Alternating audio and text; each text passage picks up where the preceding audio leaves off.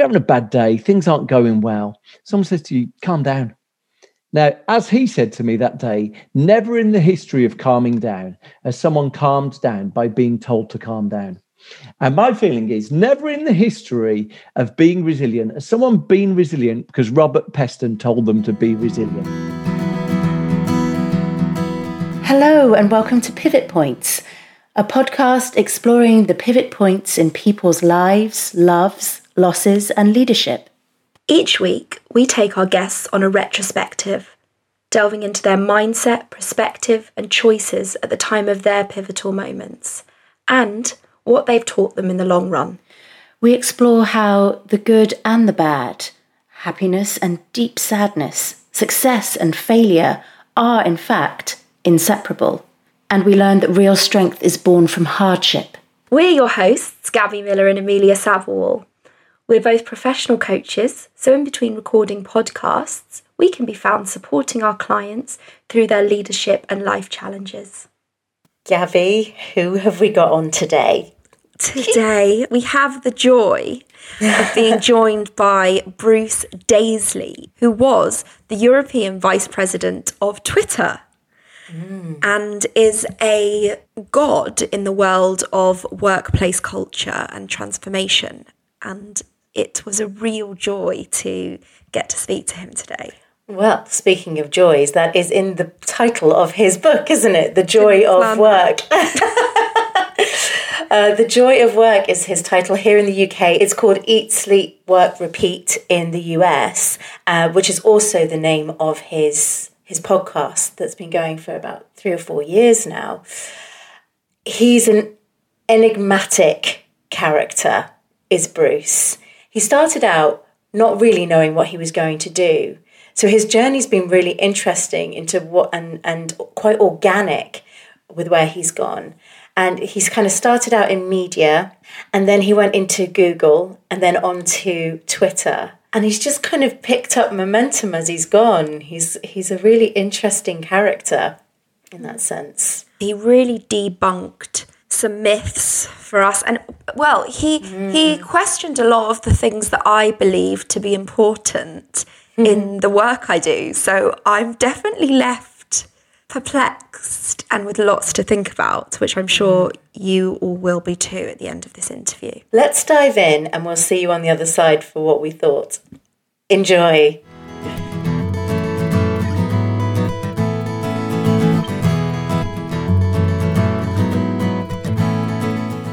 Welcome to the podcast. It is so wonderful to have you with us today. Thank you very much. I know you said that pivots don't initially spring to mind when you when you look back on your life, but I wondered if you can tell us about the first sort of moment of change or a moment that you think was pivotal in some point in your early life. Yeah, absolutely. I mean, look, I'll give you a really, really um, evident one. So I, I, you know, like a lot of people, sort of, I had no vocational sense of what I wanted to go into, and what you find there is like real availability bias. So these, these sort of, you know, people who are fortunate to have parents whose careers are in a field that they recognize and they find appealing for them, they think, I'll go and do what my mum and dad did, or some version of it. Well, you know, my mum was a receptionist. My um, she when I was born, she was sort of on the production line of Cadbury's cream eggs, but uh, latterly she was uh, a receptionist. And my dad, you know, has been unwell a lot of my life, and I didn't really have uh, a professional career. And so, you know, I grew up not really knowing what jobs there were. And so, to some extent, what your opinions are shaped by then, they're shaped by TV, right? You know, shaped by the jobs you see on telly, yeah. you know, truthfully. So I sort yeah. of vaguely had an idea went to university, vaguely had an idea, well, what's a grown up job? Lawyer. tried to apply for lawyers' jobs. But, you know, if I'm honest with you, my application for lawyers' jobs wasn't very good. And I remember vividly one interview I had with one lawyers firm based in Leeds, um, where we just talked about Coronation Street for 30 minutes. And, and I have to tell you, I thought, I thought left thinking, what a glorious interview that was. We'd gone sort of deep cuts of Coronation Street and, uh, and I got rejected. And I thought, right, okay, I, I'm sort of getting this wrong. Anyway, I um I was applying for jobs and thinking I was getting no responses from them, and so I drew a cartoon CV of my life, and um and you know my my life did it's it's like when you see um Zendaya or someone sort of do their autobiography and, you, and they're like 19 and uh, you think how, how on earth can you do that? Uh, and you know my my cartoon cv there wasn't a lot of content that i could get in there but i did sort of this four page cartoon cv of my life. And um, and that's actually how i ended up getting work experience offers at record companies. You know, vaguely had an idea at this point. I'm obsessed with pop music, remain obsessed with pop music. And, you know, maybe that's what I'll go and do. I'll go and do sort of a job in a record company. Anyway, it was through that cartoon CV. It was sort of catnip for for jobs, you know. So I'd send it, and people would say, "Look, we've got no jobs at the moment, but we love your CV." I did end up getting offered the post boy at Virgin Records, which I was really, really keen to do. You know, entry level job, work your way up. Um, and I was really keen, sort of, once I get in there. And, you know, the, to cut a long story short, um, I was offered the job, but they said it was conditional on me passing my, uh, on me having a driving license. Uh, and I didn't have a driving license. So I, I said to, um, the recruiter, Karen Harries, said, I don't have a driving license, but I've taken one of these crash tests. And, you know, if I pass, I'll start the job in two weeks. And if I fail, I'll give you the job back and pretend you never heard my name. And I failed my driving test. But what I love, you know, these things. And, and, you know, to the point I was saying before we started, I'm not remotely reflective. In, in the whole time that I didn't get that job, that I didn't go down to London, that I didn't work in Virgin Records, I guarantee I've never, until like last year when I was someone was asking me the same, I've never once thought, I wonder what would have happened if I got that. And literally never, it's never occurred to me.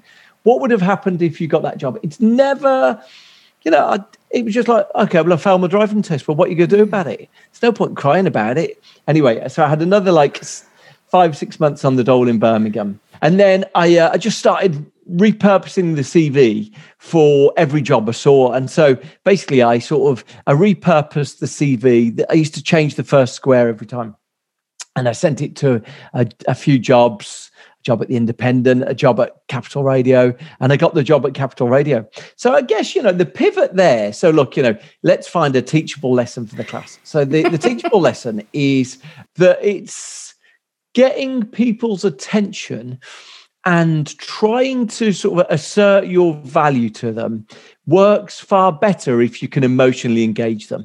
So you know what I have, I've often said to people when I when I was sort of running Twitter in Europe uh, 12 months ago, but I would say a guarantee I receive um, in my job at Twitter I receive three letters a week. Two of them are from lunatics, and one of them, uh, one of the red pen red red marker pen telling me why everything Twitter did was satanic. But the other one would be like, you know, a letter from an MP or a letter. But I said, look, I guarantee I'm not the exception. Most people don't get letters in the mail. So if you send something to them, maybe you're setting out in life, or maybe you just you want a cup of coffee with someone as, as like a potential mentor, but you send something and you look like you've been thoughtful in how you've chosen them and you know you seem like you you you represent a real person replete with emotions and, and sensibilities. You know you send that look there's a chance they might engage with you. And so you know i always like if i were doing talks into schools i'd always say look you know try and find a way that you can um, that you can get someone's attention that they will feel you know intrigued interested invested in you because that was my experience.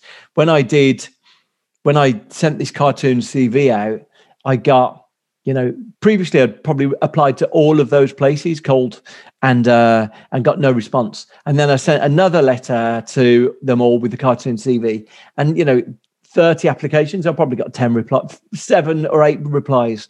So look you know number one it's not a 100% hit rate uh, and number two, you know, it's still a numbers game, but just thinking about your audience mm. um, does seem to help these things connect a bit more. You said something quite uh, interesting there in that you said about being value driven with what you presented to them. And I just wanted to pick up on that because um, we're we're both coaches. We we do a lot of values work with our clients, and it was it, you spoke about it kind of getting that kind of pathos, getting the empathy, getting right. the thoughtful and emotional um, hook, I guess. But that you said about your own values coming through.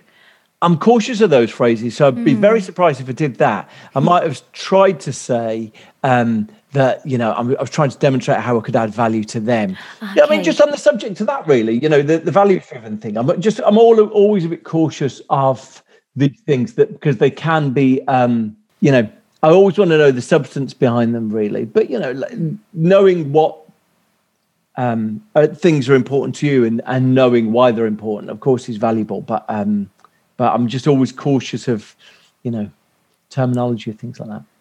Yeah, it is a minefield, isn't it? Mm. Especially in a corporate setting. Exactly that. A lot of lip service. Well, a lot of the values are just things that are sort of put on the wall mm. and mm. Don't necessarily have any bearing on a day-to-day basis of how people do their jobs. You know, mm. it's not like I, I always like it when it come when it these things come down to choices. So that you know, for as much as the Netflix culture document, and as old as it is and as tired as it is, but you know, the, the thing that the Netflix culture document represented that was different to what a lot of companies did. So, for people who don't know it, 15 years ago, but it was like it was this uh, 130 slide PowerPoint presentation that asserted what were the differences about Netflix. And the problem with tech uh, company culture is that they try and be sort of this benign anodyne, you know, we're all things, we're sort of smiley, happy, lycra, you know, sort of all manner of things. And what Netflix culture document set out is they they talked about the things, almost their disagreements with the world. And that's the only times that I think these things are valuable. If someone says, you know, our values are we're ideas led, we are meritocratic, we are whatever it might be. Well, look, if, if everyone in the world can say those things, it sort of doesn't assert something. What the Netflix culture document had a value in is that some of quite a lot of the things in it weren't very nice actually they're sort of like vaguely neoliberal you know brutal wasn't it it was it was yeah. it was they said job applications halved overnight and you know um and so the, you know there are things in there where most, I guess, vividly, they would say, if we judge you as being, do you remember back to your old school grade cards? But if we judge you for getting a one for effort, but a B, they literally say a B for performance. You know, in in other words, they're going to fire you. I mean, you know, they, they say we're going to pay you to leave. So imagine that you get a B1. Imagine that you take that report card home, and even the dourest of parents would sort of give you a uh, well done. And they say, we're going to fire you for that. And so, you know, it was it was trying to and uh, if you've you've ever met people who work at netflix this is uh, unquestionably the culture that exists there. People say that you know it's a bit like the old soviet union that that colleagues are vaporized overnight. You'll be you'll be due to go somewhere and they'll say Gavin isn't coming with us because Gavin didn't make it. They have something called the keeper test. And the keeper test, you know, you might have heard of these things, but the keeper test is, is this notion that each quarter, every boss is asked each quarter to say, if your if your team resigned, if each of the members of your team resigned, would you fight to keep them? So uh, you know, if Amelia resigned, if, if Gabby resigned, would you fight to keep them? And if you wouldn't, you've got to fire them. And you've got to fire them in the next four weeks. And, you know, the critical thing about it is that while you're doing the keeper test on your team, your boss is doing the keeper test on you. So if if everyone in the company thinks, you know what, we've got to get rid of Gabby, and and then your boss is asked what's the plan on gabby? And you're like yeah yeah i'm keeping her. Then then effectively you're saying to your boss yeah i don't know what i'm doing. You know so the, that keeper test is why people will say oh yeah yeah that the reason why such and such isn't on a call today is they didn't make it. Look so back to what was the point there? The point there was the you know the netflix culture document is they're not always the nicest people in the room Now, right, so that immediately asserts something, right? It's a difference.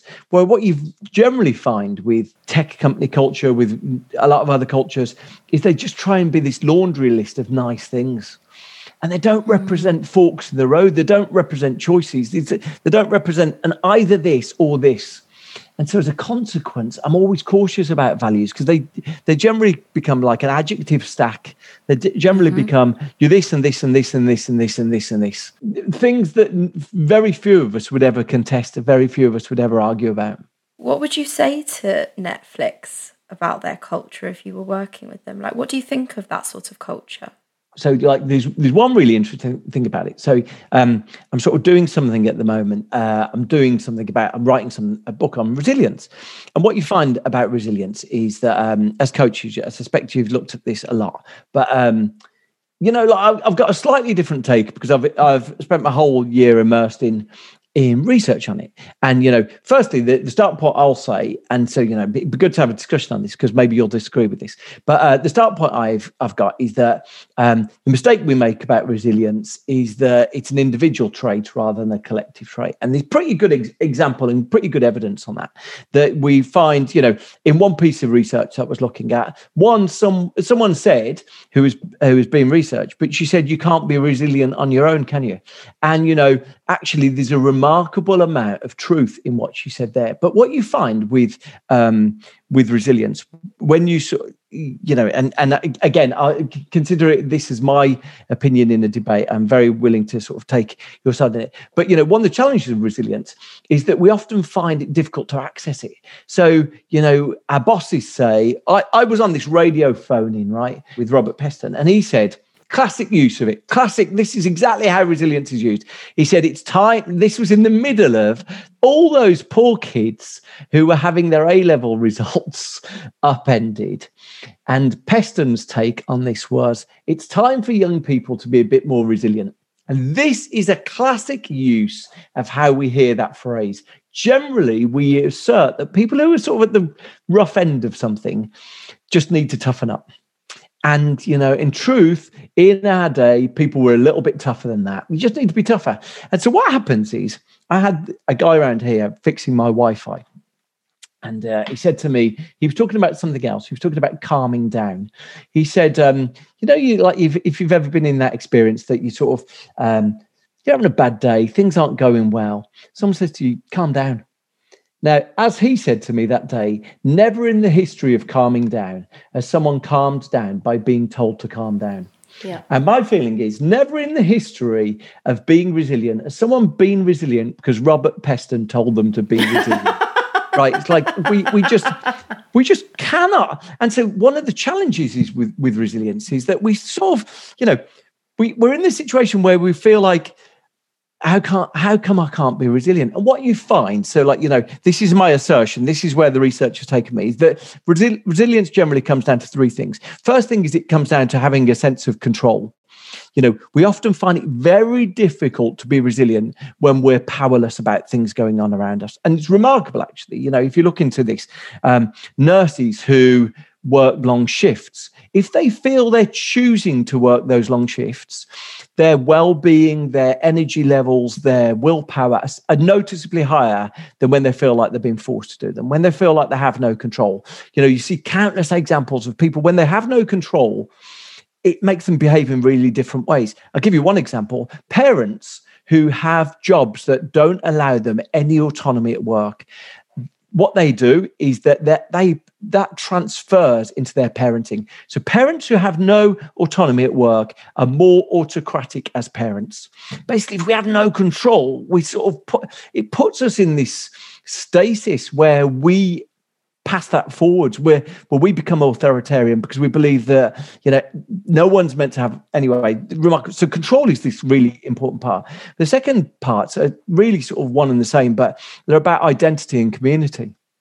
Firstly about knowing who I am and how my identity plays a part in that. And the the more vividly we understand our identity, the the more it gives us a sense of who we are and and how we can contribute to things around us. And that really plays a big part in us feeling part of something bigger than ourselves. And so what you discover is that you know there's some amazing work on this. There was a really famous social science experiment.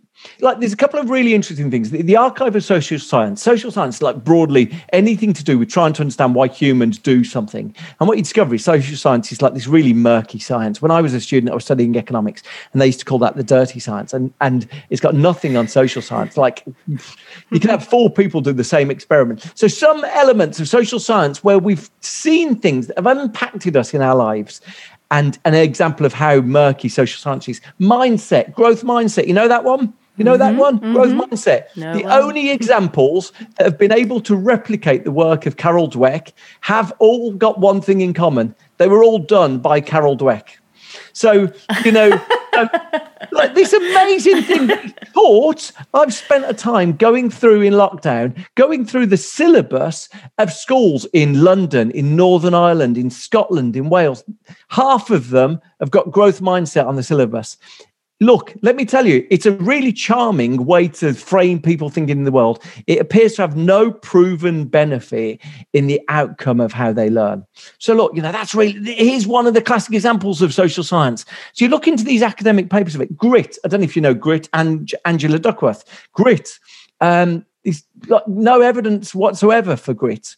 And, you know, it's, it's really, so like, really, but what can we learn from social science? We can learn some sort of directional things, even if we can't prove things. So, social science is murky. And in the history of social science, there's one fa- very famous experiment, which is the Stanford Prison Experiment. And what happened was they, yeah. you've probably heard about this because it's go, gone down in the annals of history. Mm. They took all these students, and what they discovered is like with social science, because it's a, it's a form of learning that really sprung up after the war. A lot of it in the first 20 years after the war was all about the the worst side of man why really trying to understand what had just been witnessed in the second world war why had people done such bad things to each other? And so there was like this prism of understanding.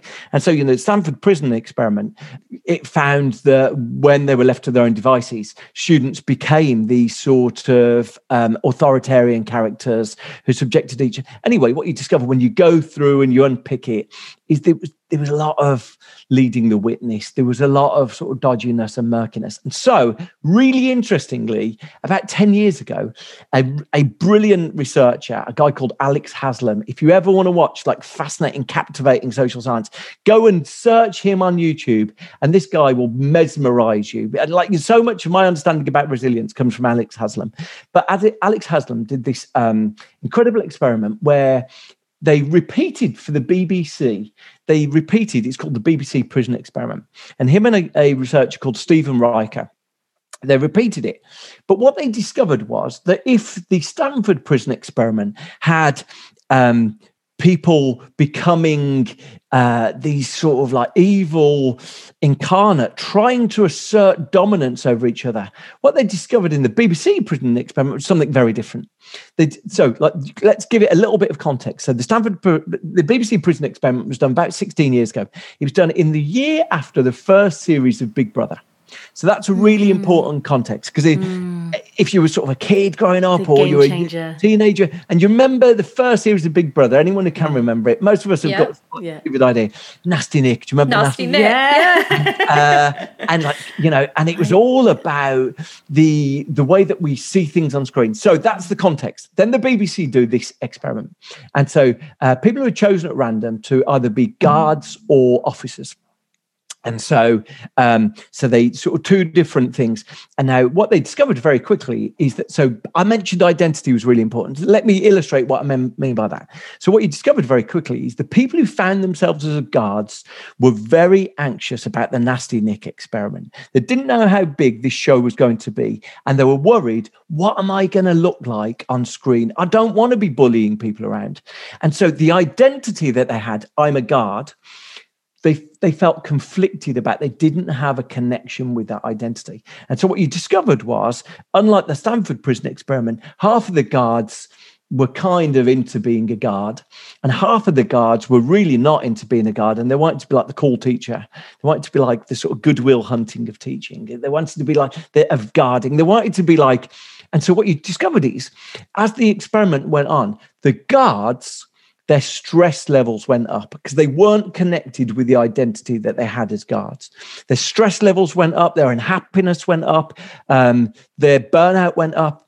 The prisoners the prisoners were loving it because they were mischief making they were setting out they were causing chaos they were doing all these things. Their identity even though they were subservient they had far fewer privileges they had worse food they were con- controlled. So all of these things but because their identity was so strong and they felt such pride in the mischief they were making and they felt community with the other people that they had um, that they they were delighted. They left the experiment sort of in a state of euphoria. Really interesting. And so, like, what we get from these, these things is you might recognize that if if you feel if you feel really connected to your organization, if you feel really connected to a social group that you've got, maybe an ethnic group or a a a, a, a resource group that you've got to work. If you feel any of those things, it can be really powerful for us in terms of um, our connection with ourselves, our connection with others around us.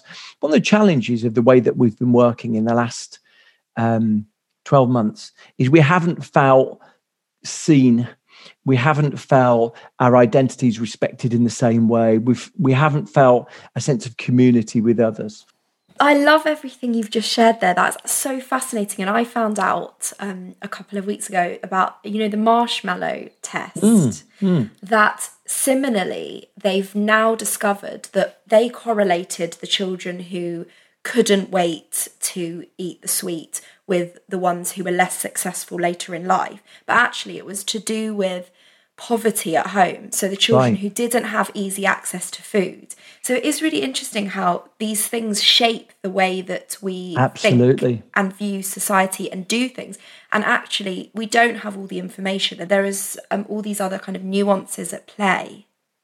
Uh, to that, just quickly to that point there. So, Grit, which is the Angela Duckworth book, and and um, Grit was this book which was so for people who haven't read it, it's sort of another big seller, multi-million seller, and um, it was done by Angela Duckworth. And so, all of this is research I've been doing f- for my book, and and it was this book, and it was effectively saying, so the danger of resilience is this: it can in essence, be, be responsible for victim blaming.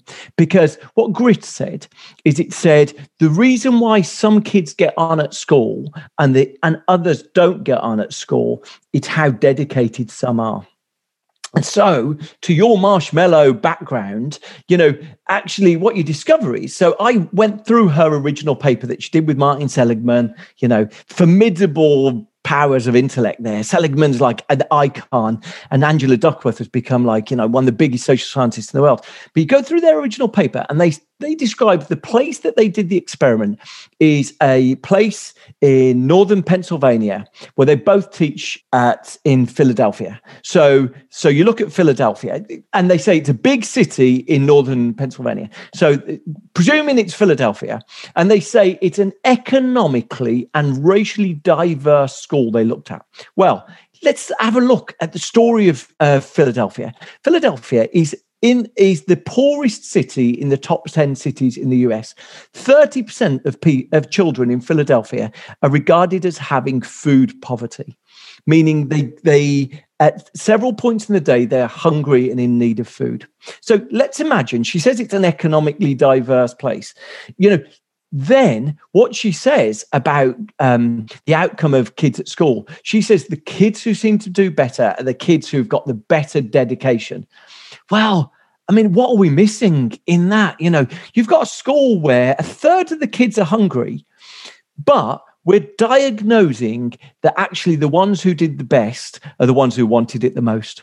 And what you end up is you end up sort of creating this model, which then by extension, you're saying, you know, it, sort of suits a certain sort of politics. Because you end up end up saying, you know, the kids who did best in this school were the ones who wanted it the most, and we're deleting the fact that a third of them are starving, and you know, it's so fascinating. So, so to me, you know, it's really intriguing to go through this sort of the peer group analysis of mindset or the peer group analysis of of grit because you know actually the, the people who try and replicate these things have normally got good intentions. They want to build on them because they know that you know people can enhance them but you can't replicate them. And so it's sort of it's you know to your marshmallow thing you like we've got to be careful because the headline can be so captivating and it doesn't always tell the story absolutely. What you're saying is just um making me think so much. And i'm interested then if things like growth mindset and resilience are not the things that are actually going to change the way companies do things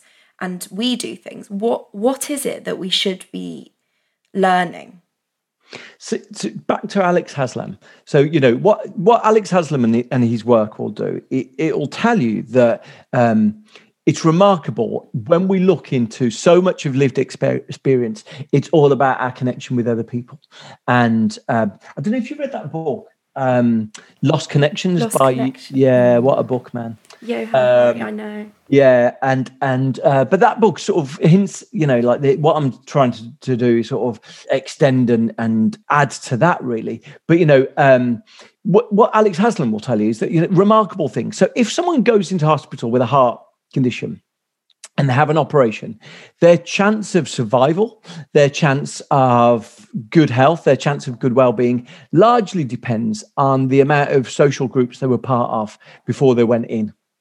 And to an extraordinary extent, or you know, you you look into figures of depression, and people who um, get more depressed, all manner of things, heart illnesses, um, all manner cancer to some extent you can you can associate it with it it's all about how connected uh, people feel to others.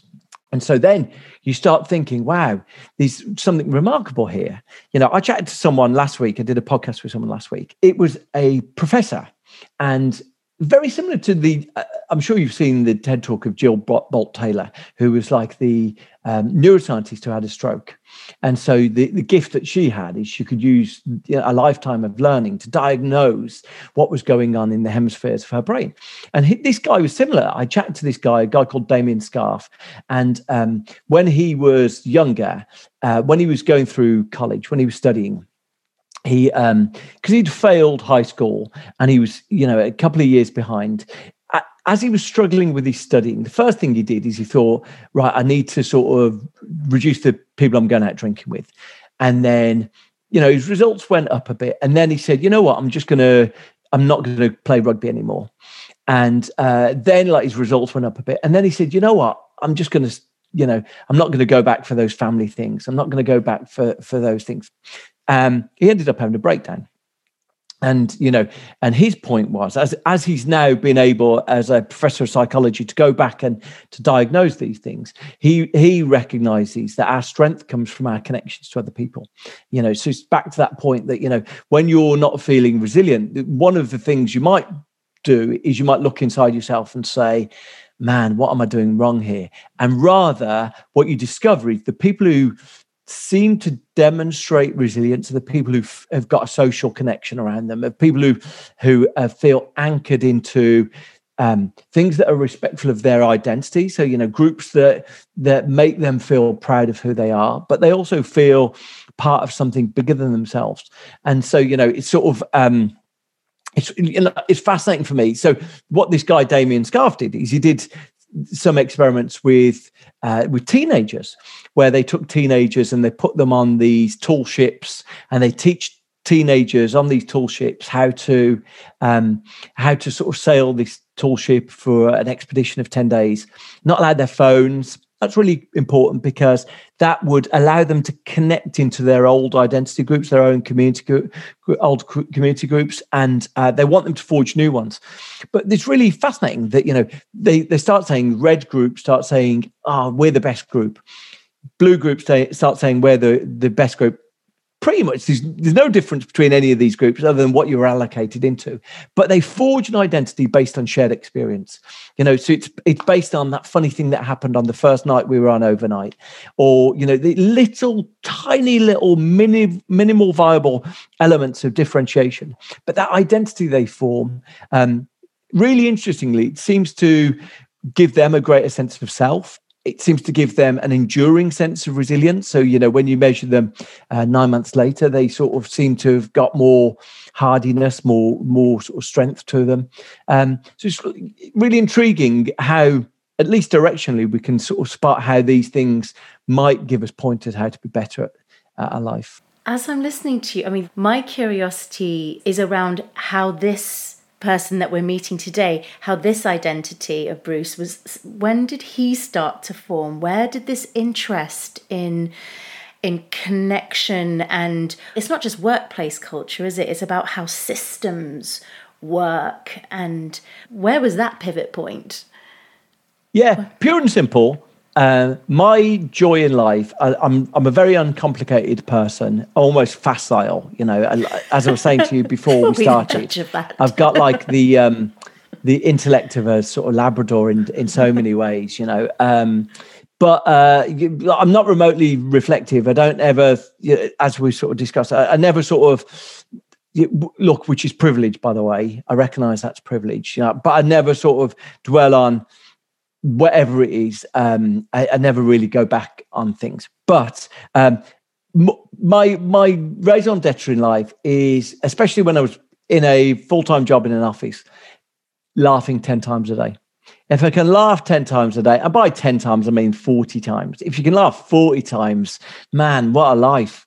Uh, if you can go home at the end of the day and you're getting on the tube, the bus, the train, and you're smiling because you've laughed so much that day. There's there's no greater feeling in the world for me, you know. And specifically, what I, I read this fabulous book at the start of at the end of last year called "Humor Seriously" by two um, wonderful female professors from Stanford University. And they talk about like the importance of humor at work is about looking for humor. It's not like trying to be the funny person, but just finding humor in things. And I tell you, human beings once you try and find the humor in, in things, human beings are full of it. There's so much humor in the way that human beings live our lives. You know, these opportunities to laugh every day. And so, you know, that was for me, uh, happiness was laughing every day. And so when I was in like I, I, was in really good team dynamics that I was like just a member of. And then I, as I became more senior, I was like, okay, well, it's my responsibility to create that environment where people can laugh. And people laugh, you know, firstly, you only laugh when you're safe. Um, and you only laugh when you're around people you like. Actually, there's two really good signals there. If your team are laughing, there's two really good signals that things are going well. So you don't laugh when you feel unsafe and uh, you don't laugh when you don't like the people. I, I chatted to the incredible Professor Sophie Scott, who's uh, who did a, like a wonderful BBC lecture that you have to search a little bit to track it down. It's not on YouTube, unfortunately, but about laughter. And uh, I chatted to her, and what an honor to chat to her. And um, and she she reminded me something. She said, like you know, we only laugh with people we like." And I, I knew I knew that. I'd studied that. I'd seen that. Laughter, in many ways, is equated as as the human version of the downward dog that dogs do. So not the one that you do at yoga, but I don't know if you ever if you've ever scampered with a dog, been with a dog, but when dogs meet other dogs and they go into that sort of prone, head down, legs forward stage. What that signals to another dog is that while I might in a second be about to try and bite your head, ghoulies tail, whatever it is, actually what we're doing right now is joking. And so that downward dog signals we're playing here. And to some extent, laughter for humans signals the same. Like it signals that you know you're in, you're safe. You, you generally, you know, it's a really interesting thing that um, that James Comey said about Donald Trump. He said, you know, I've been around George W. Bush, I've been around Barack Obama, and they fill the room, they deal with other people's anxiety by filling the room with laughter. Mm. You know, they laugh at themselves, they laugh with others, they fill the room with the warmth of laughter. He said, I've never seen Donald Trump laugh. It's really interesting, right? That's really interesting as a character yeah. tell really intriguing. Anyway, but we only laugh with people we're safe with. So, you know, for me, back to that, I, going home at the end of the day, knowing that we'd properly killed ourselves laughing that day just made me so happy. I'd go home, I'd feel satisfied. And I associate the times we were laughing the most with the times we were most successful. You know, like when things are going bad, people get their head down, they work, and you might have like a bit of you do have plenty of humor, but it's sort of, you know, it's focused, it's in a different way. But, you know, so it became like when I had bad times at work, it became like, okay, what can I do to bring the laughter back? What can I do to bring the laughter back? People looking so burnt out, exhausted, unhappy. So that became like the next obsession. If someone's sort of trying to fix a culture by, uh, and everyone's burnt out, See, like I, I wrote a book, and you know, and it, it might seem weird. Like the obsession with the book was workplace culture, and the first twelve things are all about like effectively how to beat burnout, and it's largely because, in my experience, when people are frazzled, when people feel totally kebabbed by their job, um, they they just you know they don't want someone telling them how to improve the culture. They just want to stop thinking about spreadsheets when they're trying to sleep. They just want to sort of, you know, they just want to be able to have a, you know, so like the, the first part of that book was about that. But that's it. So, all of it is in service of laughter, you know, so it's a weird, oblique way to reach it, but all of it is in service of laughter. So I'm I'm interested then with this idea of connection. The last year with everyone working from home, has that meant that actually things are better because they're more connected to their families and the people they live with? Or do you think it's going to be detrimental in that they're less connected to their companies? Socially, I think it's been a fascinating experiment because I think the one thing that we'll probably all say is that we've probably felt a little bit hazed by work before. I think, you know, it's only sometimes when you leave a cult that you can realize, wow, I was part of a cult. And um, and what I mean by that is that you know we almost considered it a non-negotiable that I'm out the door at seven thirty and I'm not home till seven thirty, and I'm sorry, you know, like I just need to check this, I just need to check this, and it's only when suddenly you, you know, you maybe get the opportunity to to connect with the people that you live with or learn their names. So lovely to find out what their names are, and uh, and you know, like the, the opportunity to sort of to realize, oh, it's quite nice to have a meal with flatmates, partners, what whoever it is. That's quite nice, eh? It's actually and you know, sharing lunch and having exhaling and having sort of a moment away from my computer. That's kind of nice. And then you remember when the the weather was good, you know, that's kind of sweet, sort of. Ah, this is good. And you know, it, it's really interesting, isn't it? That thing where um, people are sort of starting to value outside space, or they're starting to think about maybe I will move out, or they're starting to think about oh, there's a pastry shop at the end of that road, or there's a cafe there, or you know, actually there's a fishmongers there. I, I fancy sort of using them a bit more, and and we're starting to value things in our life that aren't singly focus on job and and you know to the point of identity before so many of us saw our job as our identity my sister mm. used to hmm. say to me she moved to london a few years ago and then moved back and she said to me it's really interesting where i'm from in birmingham she said when people introduce themselves to each other they say hi i'm bruce i'm joe whatever and uh, she said in london people say what their job is and she's like I don't get why, you know, she didn't necessarily love her job and she didn't necessarily see it as part of her her identity. You know, it was a means to an end. And so she felt self-conscious that somehow this was weekend version of her partying meeting people and somehow she had to bring her work not bringing not bringing linkedin out on a saturday night showing people what you did for a living so they'd be interested in you. So um, yeah, but like you know, so actually it's really interesting. It's sort of renegotiating the that work life blend in a way that probably we never considered before. Hmm. We come from a very holistic way of coaching, so we don't just look at what people want to do, like the physical goals, you know, they might want to grow their business. Absolutely fabulous. You know, we're all here for it. But actually, who do you need to be to do that? And so we talk about mindset a lot with our, with our clients and, and what gets in the way as well. And so it's very interesting, you know, that, that old question, what do you do? It's like, well, it's just so limiting, isn't it? We're spellbound by the economic model we've created, right? The idea of a career is 50 years old. You know, um, the, the idea that, you know, each successive year you would you you would be ascending a ladder is a construction of the late 20th century. It's like, you know, and the very nature of it was to try and make you keep working harder and harder. So, um, so many of the things that we think are like, you know, this is the secret of life, getting on in life, a career. Like these are just things that we've invented in the last few years. So, um, you know, it's fascinating that at the very least, what we've done in these last 12 months is re-evaluated. So one of the interesting bits of research, I do this like weekly newsletter about remote work and how work's changing. And you know, so like I, I read research on on what's happening all the time. And one of the interesting bits of research is that you know uh, more and more people say they would take a pay cut to work remotely. Um, you know, the older the worker is, the more they would sacrifice. The really interesting thing is that um, while most firms say that they want people back three or four days a week.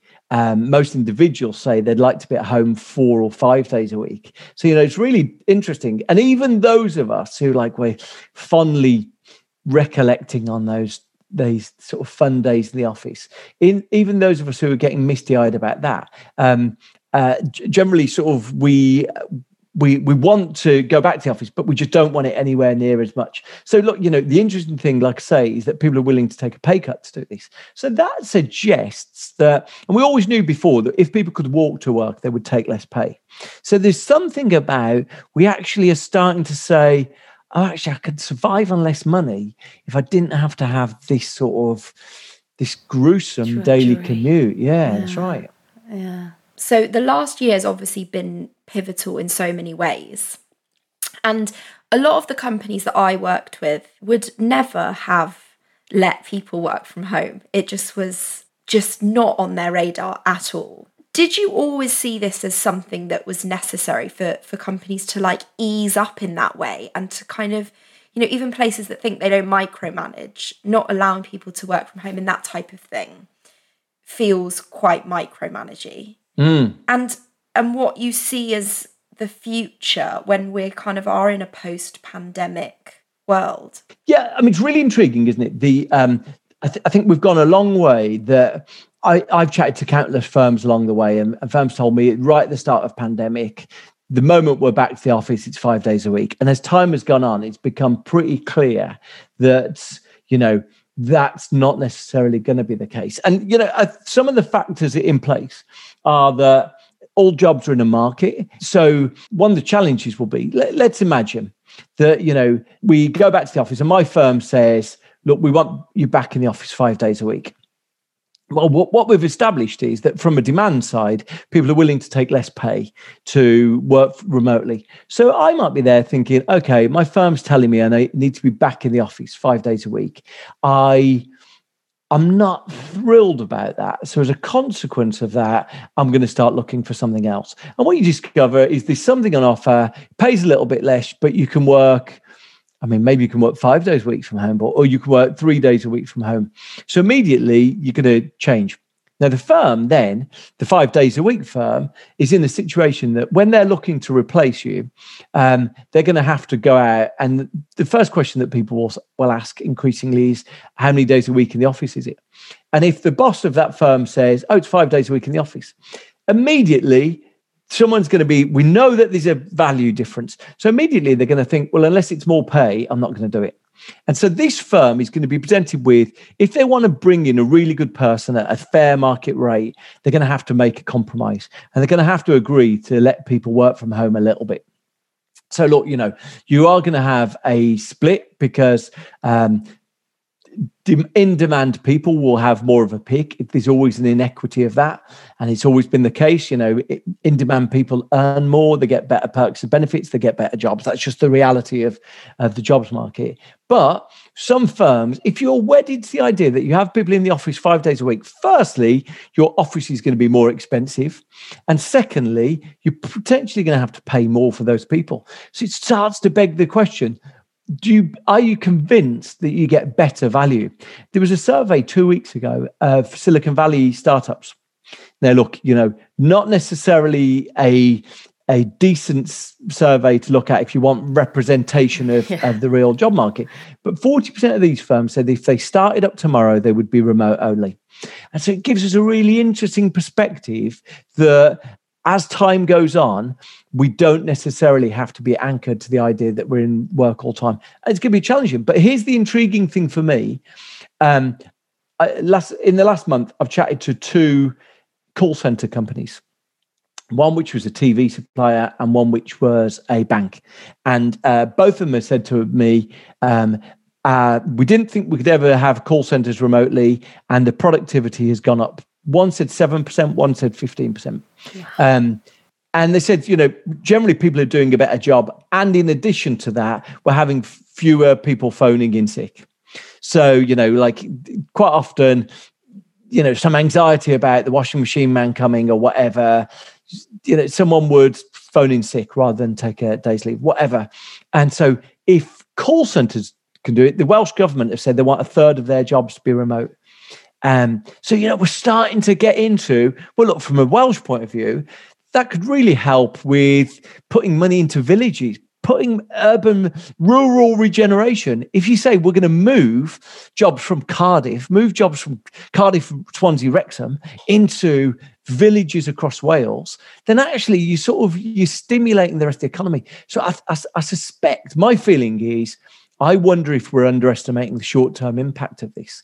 I wonder if sometimes we're thinking, you know, we're going to sort of go back to a bit like it was before. I wonder if a lot of firms are going to just say, I, I dealt with um, one very, very traditional firm, sort of 150 year old firm, supplies, you know, household staple. And they said to me, you know, we've felt self conscious that our culture hasn't been changing for the last five years. We've done all these culture change programs, and, you know, we've changed more since we've been remote than we changed in those five years. And they're like, we're not going back to the office. We're not going back to that office. Wow. So fascinating because so many of us have been fixated with culture change. How do we change the culture? You know, the reason why people are interested in tech firms is they think tech firms have got the answers. And, you know, maybe to some extent, it's like it's rather than something sort of digital. It was something analog. It was like just our connection to the office was what was holding us back because by going in the doors every day, we did traditional things. So, you know, I'm curious about how it's exceeded the expectations of everyone. You know, I got this realization last last year. I was I was about to write a book and then lockdown happened. And I thought, all right, I better get on with writing the book. Maybe the book will come out at the end of lockdown. And then um, and then like all these changes to work happened. And I've been doing sort of this newsletter ever since, just because on a week to week basis, it sort of dawned on me we're not going back to the way things were. And the really intriguing thing about that, you probably know this, but all of the transformation that we're seeing to the high street happened when 15% of commerce went online. And so, you know, actually we're hit 30% in the UK now. But, you know, when we, um, just during lockdown we have, but 50, when 15% online, that's when all the brands that you knew started going bankrupt. Now, if 15% of work goes remote, we're on track for way more than that. But if 15% of the work goes remote, what's that going to mean to our city centres? What's that going to mean to those bosses who can't reinvent? What's that going to mean to old management styles that are governed by presenteeism? What more are we going to see change really? The the the knock on effect I I I hear about from I mean gosh you you stopped working at Twitter just at the beginning of last year, so you kind of missed yeah. this. I, I also came out of corporate as well. I was I was in workplace strategy before this, so I I followed you with great interest about your um, your views on on the actual office and how it's designed and all of that.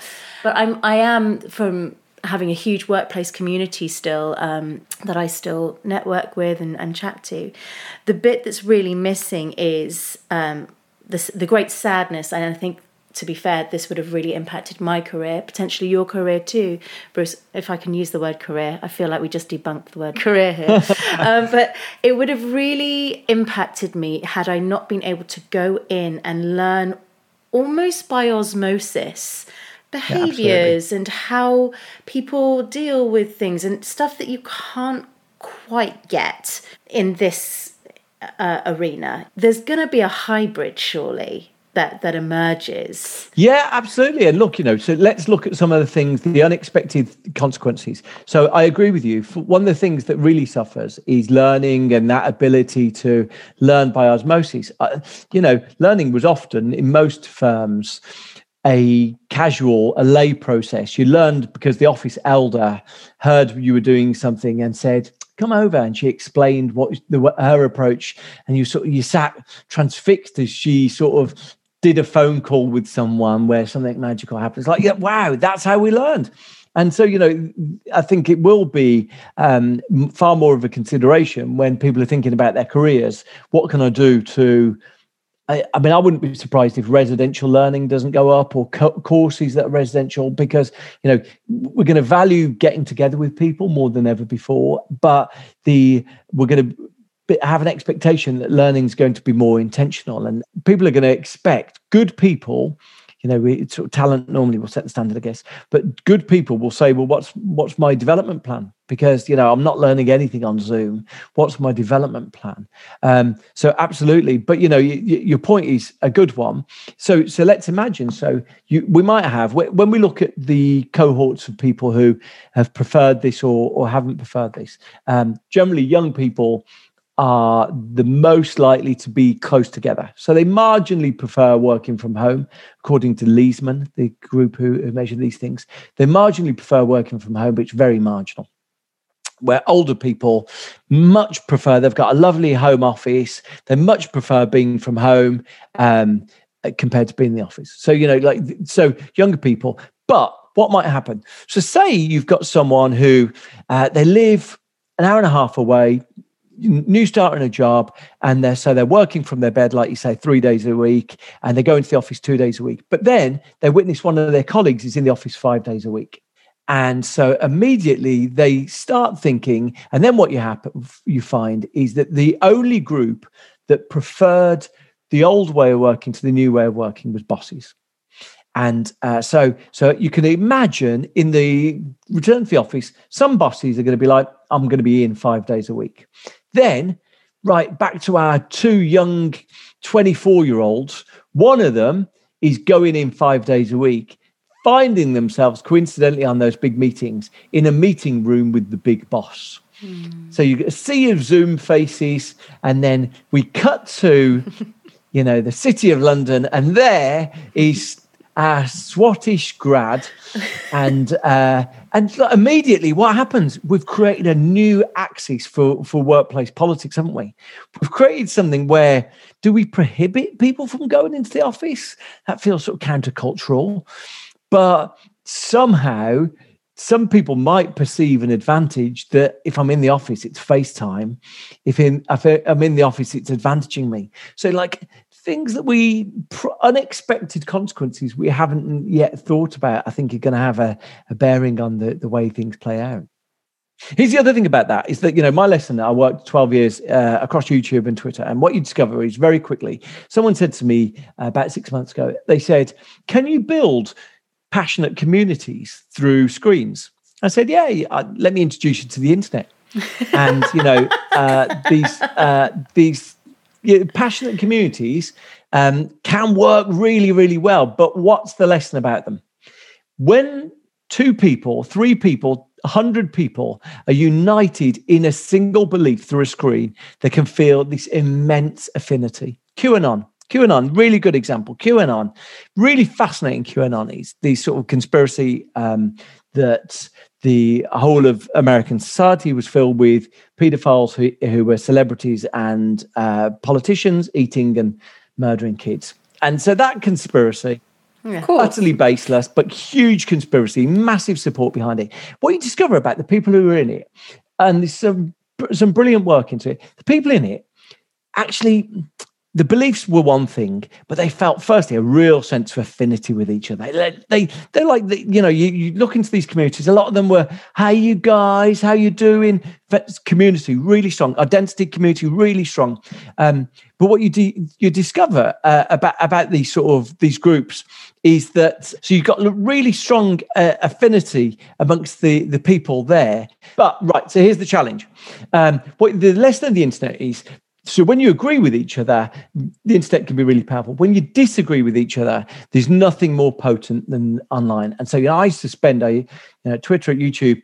When people hate the other person, they disagree with the other person through a screen, they dehumanize them, they depersonalize them, they can't believe that this person is capable of, you know, a full range of emotions. And this is really interesting for the way that work could play out. So, you know, for example, one this really interesting piece of work that we, if we see bosses as an embodiment of us, we tend to like our boss. So, leadership quite often is about projected identity. And uh, so, leadership is to, to a large extent about identity. We need to to see brilliant examples of it through time. When Nelson Mandela became um, leader of South Africa, he's got the most dis disjointed, dislocated society. One of the things that Nelson Mandela saw, they were about to host the Rugby World Cup. Rugby, big white sport. Get, he gets his rugby shirt on. He goes in amongst it. You know, for him, rugby represented South Africa. It was a really important bonding moment of identity, sort of forging this this tight identity. When we see our identity as together, it's really strong. When we see identity as separate, it can be really disjointed. So one of the things we've seen in Zoom era so fascinating. We're sitting into each other's lives, right? We're sitting into each other's homes. And I was on a Zoom call with someone about six months ago where there was, you know, on this Zoom call, 60 people, there was one kid. He was in his kitchen. He might have been in his oven. Uh, it looked like a really small flat. He was either in his oven or next to his oven. Must have been the only place you could get Wi Fi.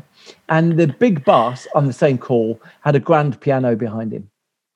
And what do we know? We know that when bosses earn significantly more than workers, we get a break in their collective identity. And so, what we could get in the Zoom era, imagine this you've got uh, loads of young people joining calls with people who seem to be in home offices and you know witness the way that identity politics has played out with brexit now quite often young people think that old people are brexity and racist and what you find is when identity connects on socio and demographic axes, when there's an intersection of those two things, it can be really dividing. So if young workers at work think all of the old workers are lazy and rich and have the big houses, and everyone else doesn't have a mortgage and is struggling sitting at the end of their bed, you know, what it forges is it forges like this enmity. So look, you know, I think as we project forwards, as we imagine what's going to come, it's very conceivable that that firms will say our culture doesn't feel the same. There's a lot of distrust in the organization. There's a lot of people not getting on with people. The remote workers aren't very happy with the home workers, and vice versa. So the big job of any of us is right. How do you build an identity that brings all of that together? How do you make everyone feel part of something that's bigger than you know really fascinating. Anyone who's sort of interested in workplace culture, anyone who's interested in making teams laugh, there's so much rich opportunity to do that in the next few years, I think. I couldn't not have you on and ask about it because I turned the news on on Monday morning and there you were on BBC News. We haven't talked about Twitter, but obviously Twitter has been so pivotal in giving a voice to everybody everywhere and what you see of Twitter, what you think of Twitter now. And, you know, even I'm just thinking about as you were talking with Trump's account being deactivated, like that seems so finite as well. And yeah, I mean, I'm just interested in your views, really. Yeah, absolutely. Well, look, you know, firstly, let's look into some of the things that have been most life affirming in the last 12 months. You know, I saw that just as we were starting there, that uh, Captain Tom fella's died. But you know, uh, but you know, in the in the last twelve months, you know, his campaign that was really social media driven, or Marcus Rashford's, um, you know, attempt to remarkably had to campaign to feed children in uh, one of the richest countries in the world. But you know, social media has enabled those things. I'm more than a little in awe my heroes in the world are like Greta Thunberg, AOC, I, I adore in America in politics. Um, and all of them are off the back of social media. These people would never have had a platform where the strength of argument has lifted them, has made people feel, you know, um, made people feel like they're they're able to connect with other people with a shared identity. I don't know if you've been watching It's a Sin uh, about the sort of the, the AIDS epidemic in the in the eighties nineties, but you know, like so people who got um, people of, of different identity groups. Social media is so powerful for connecting them with people of a like mind, but it clearly comes with um, challenges, and so you know the issue for me is that you know, I'm I tend to be an optimist on on those things, but the uh, it's really difficult to police. I think you know I err on the side of thinking that not enough resources put into doing it. It's the reason why I was on TV on Monday. I was sort of saying that you know social media companies don't resource it enough, and we should we should hold them to account for not resourcing it enough. So you know I spent I spent eight years at Twitter, and let me tell you, it's very easy to become very unpopular by banging a drum of we need to be doing more about this we need to be doing more about this and you know you can become very unpopular uh, but you know i'm very strongly of the opinion that social media companies are this incredible wondrous thing but we need to have higher expectations of them Thank you so much, Bruce. This has been um, just fascinating, really just fascinating, mind blowing. Yeah. I hope it wasn't too meandering. It was wonderful, absolutely wonderful. Can um can we learn a little bit more about? I mean, how far along are you in writing this book on resilience, and when can we expect it out? The whole book's planned. I'm writing it at the moment. Uh, you know, probably aim to finish writing it by the end of April, um, and then the publishing industry is uh, spectacularly slow. So the, the, the date that's set up for it is January next year. Okay. Can you believe that? Wow. Can you believe that? If anyone ever wants to write a book, whether it's you guys or whether it's uh, your listeners, on my website, Eat, Sleep, Work, Repeat, if you go to forward slash bestseller, everything I learned about writing a book is down there and it's like a little PDF.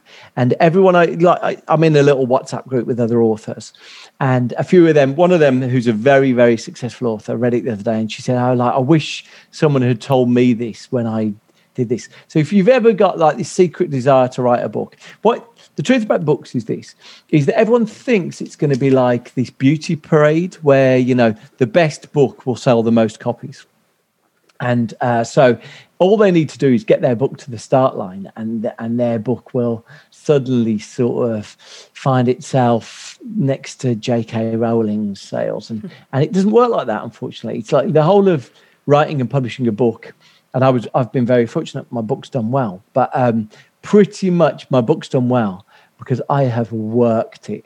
I have done so much to support it and so, like every single thing I've done, I've written in there. So, if you've ever got a desire, or anyone you know has got a desire to do that, someone said to me I should have sold it, sold that little PDF. But it's like, no, I just much. If you see it, it says, if this is any use to you, I'd like you to. The gift back is I'd like you to do something nice for a stranger in your neighborhood and send me some. And someone sent me, um, they bought some tulips for the woman, the old woman who lives opposite and someone sent me like I bought a cake for this old man at the end of the street, and like those things make me so happy. oh, that's so nice. Thank you for your work. You do you fab brilliantly, and you inspire many. So thank you. Oh, that's very kind. Um, thank you. let you know. Have a nice thank night. Thank you. you. Bye bye.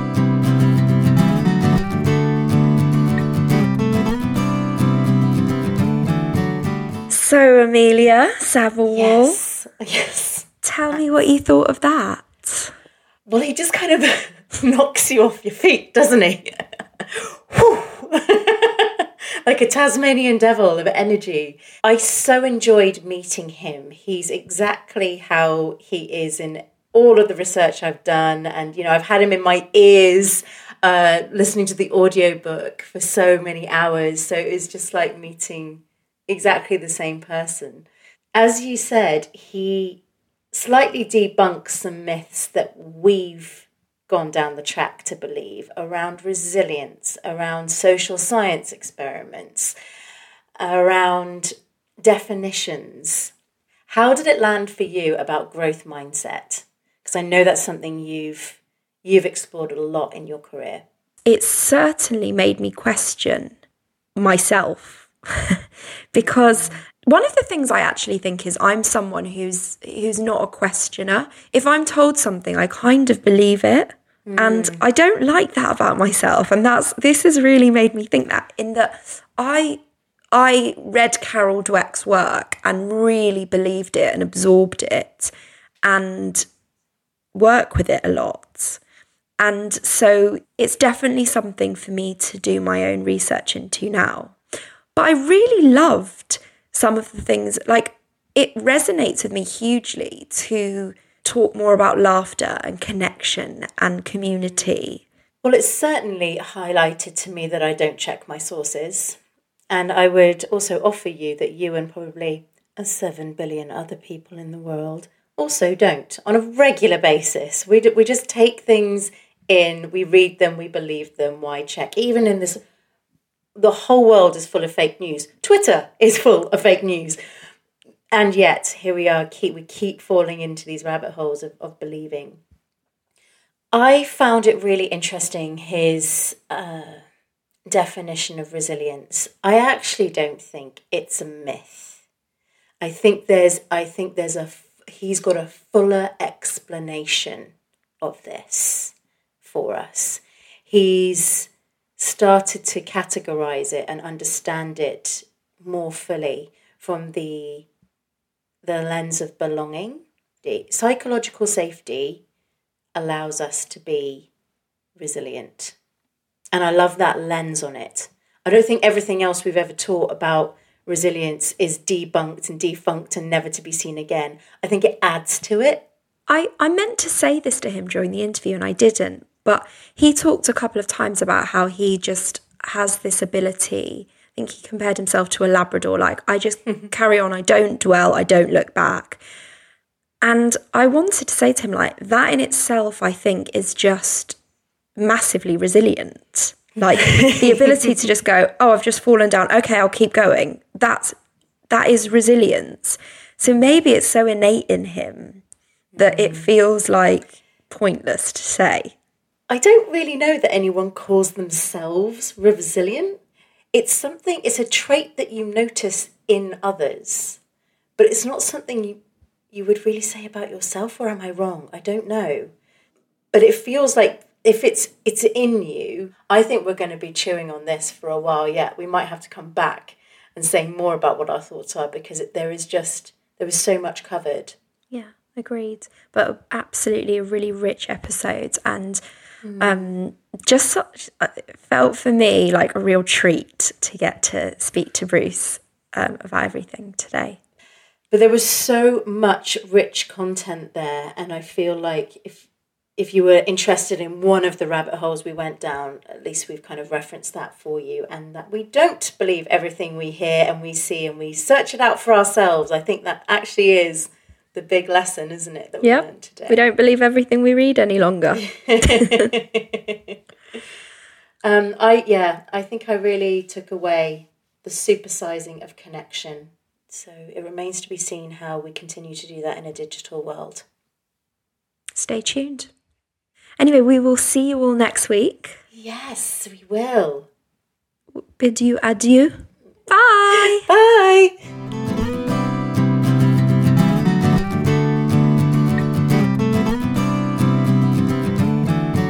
If you like the episode, please rate, review, and subscribe. You can follow us on Instagram at Pivot Points Podcast, Twitter at Pivot Points One, or email us on pivotpointspod at gmail.com. And if you want to work with us, we are Gabby Miller and Amelia Saberwall, and our details are all in the show notes. See you next time. Bye. Bye.